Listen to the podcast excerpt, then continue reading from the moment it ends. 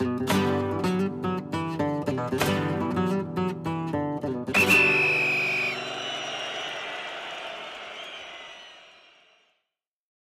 さんこんばんは。ペレディスタ小沢です。今日はスペインの振り返りをするということで、昨日日本とメキシコの振り返りを戸田さんのチャンネルでしましたので、コラボということで、スペインの、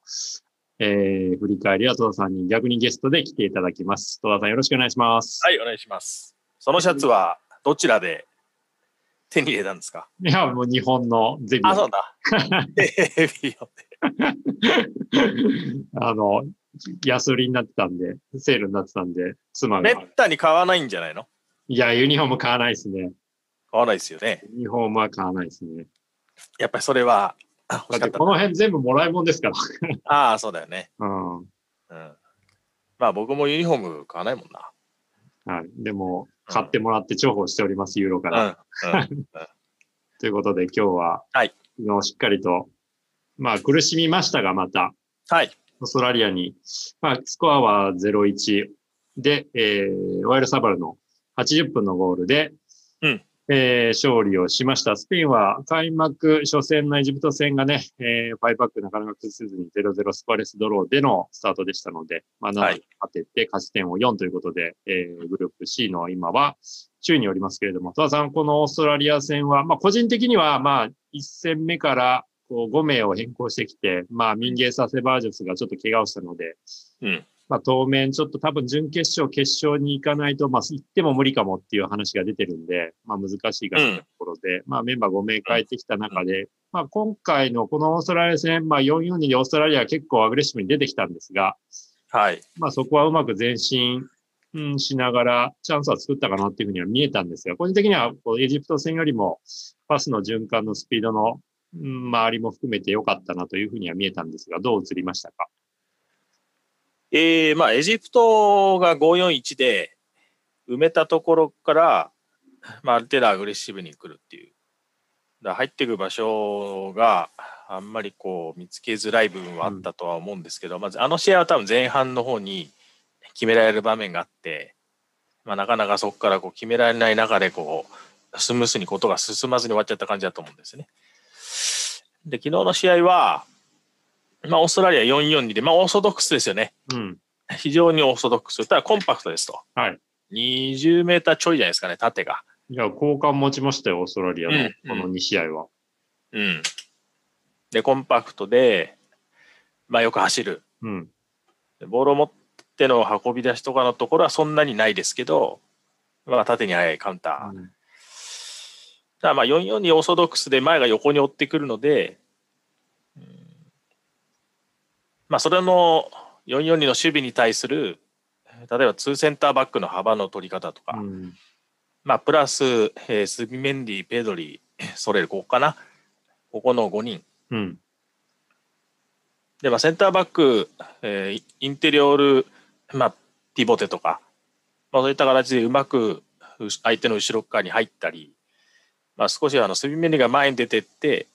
彼が広がったツーセンターの中盤の間で受けたりっていう工夫は見られて、で基本的には、まあ、ゲームをコントロールできつつ、ただなかなかこう、最後のところに入っていききれないっていうところが、うんまあ、これは2戦通じて共通な部分であると思いましたと。で、一方ではすごくあのきちっとあの配置を取ってプレーをするんですけど、まあ、すごく教科書的だなと思って。うん。うん、で、まあ、その433のベースがあったとすると、割とそのスタティックなところを守りながら、うん。まあ、プレーをするので、ひょっとすると対応しやすいところもあるかもしれないし、これはまあユーロの時のスペインと少し似たようには見えたんですけども、後半になってちょっと変わりましたけどね。うん。そのまあ場所を丁寧に、えー維持しながら、プレーの成功率も高めてっていうところが、やっぱ最後のところで、相手ゴール方向に、えいってこう向かっていく瞬間の決決断と、やっぱこうプレーのスピードのところがなかなか上がりきらなかったのがおそらくヒルが入るまで。うん。なるほど。やっぱりブライアン・ヒル入って、えーまあすごく積極的に幅取ったところから仕掛けたでしょ。うん。で、必ずしも全てのプレーが成功したわけじゃないですけど、そうですね。でもやっぱりなんか相手が少し遅れた瞬間にもうガッと入ってくるんですよね。うん。で、まあもちろんそこでボールが一度相手側に渡ったとしても、そこにトランジションがくっついていったときに、まあ攻撃がこうあの継続できたり、まあ少しサイドバックがクレジャーも出てったりっていうところで、スペイン側も少し動かして入っていったときに僕はゲームが動き始めてっていうのが見えて、で、まあ最終的にはそれでもうまくいかないから、うん、後ろ1枚減らして、うん。まあ、3号に近い形で、点取点取った後はスビ面で下ろして 4, 4枚で逃げ切るって感じだと思うんですけど、まあ、すごく教科書的で勉強になる部分もあるし、選手のレベルも基本的には高くて、うん、ですごく丁寧にプレーしたなっていうところは一つ好感としては持ったんですけど、うん、一方ではあのテンポのまんまだと、なかなかやっぱりこう崩しきるというか入るところまでいかなくて、やっぱりどっかでその4局目の話を昨日もしましたけど、うん、攻撃、守備、攻撃、守備っていうところをどれだけこう相手より早く意図的に回していくかところの中に攻撃の局面でゴールに向かう瞬間を逃さずにえいっていうところを作りながらそこにしっかりトライションを乗せていくっていうくっつけていくっていうところができ始めつつ、うん、あとはまあ配置のところも少しオーストラリアからちょっと対応しづらい形になった時に、うん、ゲームがかなり動いたんで、うん、まあここなんか1試合の中でいろいろこうヒント的なものが見られた試合だったかなと。うん、で初戦が勝てずに終わったんで、まあ、勝ち点3つ取って、うん、まあ、4になったのは良かったんですが、うん、2位までに入んなきゃいけないんで最後がアルゼンチンでしょ。そうですでオーストラリアが最後エジプトなんでエジプトもないから、はいはい、まあ、基本的に多分難しいと思うんですけど、うん、ここが結構しびれる感じになっちゃったなと、うん、いう感じですかね。そうですね。まあ、そこの、まあ、アタッキングサード入ってからどうフィニッシュまでいくかっていうところは、まあ、このチームは2戦ともにオエル・サバルのファルソノエベを使いましたと。で、やっぱダニオルもこの試合も右で出たら、まあ左、はい、出すんだったら左の方がいいかなっていうふうには見えちゃうんですけど、はい、まあ幅取って、で、まあ右のサイドバック、オスカル・ヒルもそんなに、うまく内側も取れないんで、右があんまり攻撃がちょっと停滞するなっていうふうに見えちゃったんですが、はい、その攻撃の、まあ、そのラファミルじゃなくて、ワイルサバルのチョイスも含めて、戸田さんにはどう映ってますか、オヤルサバル単体で見たら、あのあえて相手をこう押し下げて、うん、手前の空間のところに、さっき言ったようにこう、インテリオールが相手の中盤をポッと広げたところにこう水面に入っていくとか、うん、逆にこう少し降りてきてってところの動きもありつつ、うん、まあ技術的な高さは見せたし、惜しいフィニッシュもあったし、はい、単体で見るとね、あの悪いプレーだと思わなかったです。ただまあ一方でそのさっき言ったようにダニオルモが右っていうところの、まあ、関係性がそれぞれの特徴を考えると、うん、まあ逆でもいいのかもしれないし、うん、うん、そうですね、うん。もったいないなっていうところが、少し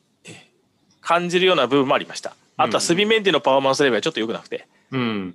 うん、なんか、イージーなロストというかトランジションのところもちょっと失敗しちゃう部分もあったので、うん、ああいったところが、あれ、初戦いなかったじゃないですか。はい。あれなんか、なんかね、筋肉系のトラブルで一応大丈夫。だなんかその瞬間瞬間の体の動きとちょっと決断のところがうまくリンクしたようには見えたんで、うん、ちょっとそこが多分ところどころの不安定感というかカウンターっぽいところにつながっちゃったところはあったんですけども、うん、まあトータルでその相手にうまくやられちゃったっていうシーンはなくて、うん、でボールも持って、えー、プレーはしたので、まあ、スペインらしいという言い方はできるんですが、まあ、一方でだからその点を取るというところですね。そこにどういうふうにえー、挑んでいくかっていうところは、まあでも試合の流れ僕は今後のオリンピックでのスペイン代表が、こういうメンツ、こういうスタンスで臨んでいくといいんじゃないかっていうものが得られた試合だったような気もしたんで、うん、まあ次の試合のスタメンがまたちょっと楽しみにしたいなとは思ってます。うん、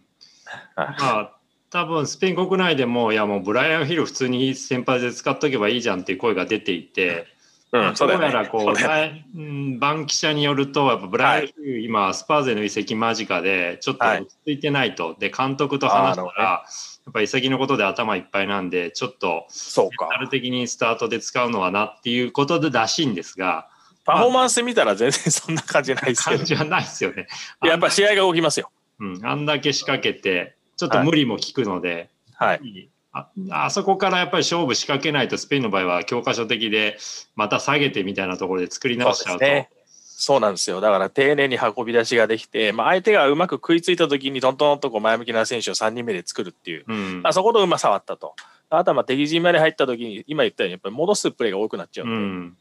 どっかで誰かがっていうところで言うと、まあ、ハビ・プアドと、うん、まあ、ここも多分ちょ、ちょっと物足んないところはありましたし、多分スペインの一つウィークになっちゃうのは右サイドバックかなっていう。うん。で、ククレジャに関してはもう日本のゲームから彼の方がいいと思ってたんで、はい。であのあのサイズでも、やっぱり、えーっと、ヘタフェか。うん。ヘタフェでもしっかり戦える選手にはなってるので、ね。えーまあ、トランジションのところも含めてククレジャの方がいいなと思ってたところが、まあ、そこに収まってるので、ここはいいと思ったんですけど、左ウィング、それから右サイドバック、あとは守備面とかちょっとこう、うまくいってないなって感じがあって、あとやっぱ僕はその、攻撃のところで言うと、うん。例えばセンターバックの幅の取り方と、うん。まあ、それに付随するサイドバックの位置取りっていうところも、えー結構気にして見てて、まあ、横に追ってくるので、うん。横横に相手のツートップが横に追ってくるアプローチっていうことを逆手に取ると、うん。まあ、縦保護のプレーは作りやすいっていう、うん。うん。縦パスも出せるしはい。斜めも出せるっていうだもう少し例えば幅を取ってうん。後半の方が多分パウトーレスはもうちょっと外に出たと思うんですよねうん。パウトーレス外出てクグレジャも左前出てでそこからあのまあプハッピーワードも内側に入ったりしてたんですけど、うん。もう少しそのセンターバックの位置取りのところで追っかけてくる選手から離れながらな斜めと縦ともちろん外側外の斜めもそうなんですけど、うん。まあ、トライアングル縦のトライアングルと横のトライアングルをうまく作って。いくともう少しなんか窮屈感なく、うん。うんドリブルでも運べそうな気がするしうん。でそとなるとその時にあんまり守備面では前に入りすぎない方がいいかなっていうところを、まあ、ちょっと感じてて、うん。まあ、どどこでなんか相手のプレスを止めるかどこで相手のプレスをあの利用して入っていくかっていうこの2つだと思うんですけどうん。あのなんかこう、まあ、ユーロの時もそうなんですけどツーセンターバックの幅がそんなに広くないですよねうん。そうです。後ろから運び出す時に。うん。で、まあ、僕はスペインのそのハッカーっていうのは断片的にしか分かってないっていうつもりなんで 断言は全然できないですけどああいった幅の取り方って何かこう感じるものありますか狙いとして。まあ多分、そこまでエリアの幅からあんまり出ないようにっていうところは気をつけてるんじゃないですかね。言われてる可能性ありますよね。そうだから言われてる可能性があってうん。これはトランジションに備えてるのかなと思うんですけど、うん。ただ一方でここの運び出しがうまくいかないと、うん。攻撃バタバタしちゃって、うんうん逆にカウンター受けるっていう。逆にプレスも受けやすいですからね。そうそうそう。幅だと。そうなんです。もう少しあのひあの幅取ってうん。微妙なとこですよ。だその定義をどういう形であの代表チームが行っているかっていうのはわからないし、うん。だからそれが5連なのか6連なのか、まあ、いろんな考え方があったとして、自分にはちょっとそのうん。541のエジプトに対してだったら OK で、はい。あの44の横に追ってくるオーストラリアだったらもう少しうん。幅取った方がいいんじゃないかっていうでその幅取ったものに対してインテリオールがどのような角度でどのタイミングでそうすると多分水平面でのパスルートももう少し作りやすいかうんインテリオールが広がったところにトップが降りてくるとまさにっていう感じでファルソノイベントところに斜めのボールがズバッとう入る、ん。もしくは相手のサイドハーフの外側に、まあ、スペインでいうとサイドバックもいるんで、うん。そこにも出しやすくなるんじゃないかなっていうところをちょっと感じながら見てて。で結果的に3バックに変えて、うん。まあもちろんオーストラリアももう耐えきれなくなって5バックに変えたんですけど、は必然的にその攻撃面で言うと、うんもう少しあの幅取る形になってうん。でボールが外にも中にも斜めにも入れやすくなってっていううん。感じに見えたんでだそれを3バックに変えてやるのか、うん4バックでもそれを、まあ、基本的にはできるあのロジックはあると思うんですけど、うん。ちょっとその決まった位置でプレーするのが多いなっていう。多いと。うん。それが横に追っかけてくる、あれだけコンパクトで追っかけてくるオーストラリアからすると、ある時間帯までは結構頑張ってうん。追いつけるっていう。そうと大体パウトレスからペドリに入るのが分かるんで、うん。ある程度寄せていくと、うんペドリからスインメンディのボールがちょっとずれて、うん。で、カウンターになっちゃったみたいなはい。はい。場合も前半もあったんで、僕はね、そういうとこちょっと気にしてみてましうた。ん。なるほど。でもこれ難しくて、うん。指導者の端くれなんで難しくて、攻撃は攻撃のためだけに存在してるわけじゃないじゃないですか。うん。攻撃しながら、その後のことも考えとかなきゃいけないし、そもそも相手がどれぐらいのプレッシングを持ってて、うん。でそれに対して自分たちの攻撃がどれぐらい今通用するというか、安定してハーフレーン超えられるかってところも考えておかなきゃいけないし、うん。まあでもスペイン代表なんで、うん。十分な選手はいるから。もう少しその超え超えられるポイントをいくつか、もしくは逃がせるポイントを作りながらっていうところで考えると、うん。もう少しこう、離れたところからでもいいかなっていう。うん意外にエリック・ガルシアが、うん。ちょっと縦のボール突き刺して引っかかったりっていう場面もそうですね。昨日は後半もあったんですけど、まあいったところもやっぱり幅の取り方も少し影響しているようなうん。気はしたんですよね。うん。うん、だそういったところをもう少し僕はどういった形で整えていくといいのかなっていうのも聞いてたんですけどもただまああとは敵陣入った時のうん。幅を取る選手の存在っていうのが、まあ、どっちみち相手が下がった時にはうん。すごく重要になってくると思うんで、まあ一つヒルだなっていう。うん。でもう片方はどうするかなっていうう。ん。ダニオルモじゃないなっていうう。ん。ダニオルモもやっぱり3バックになってうん。内側に入ってから、ねまあインサイドハーフに入ってから、うん。あやっぱダニオルモだなっていうプレーが出たんで、まあ、ウィングポジションでもうまいんですけど、うん。なんかもったいない気がするし、そうですね。あとは右サイドバックのところが、もうスカイヒルが前出てきたときに、うん。まあ、攻守ともになんですけども、うん。ちょっとこうインパクトのプレーがやっぱり見せきれてないので、全体通るとうまく回んねえなっていううん。感じには見えましたかね。うん。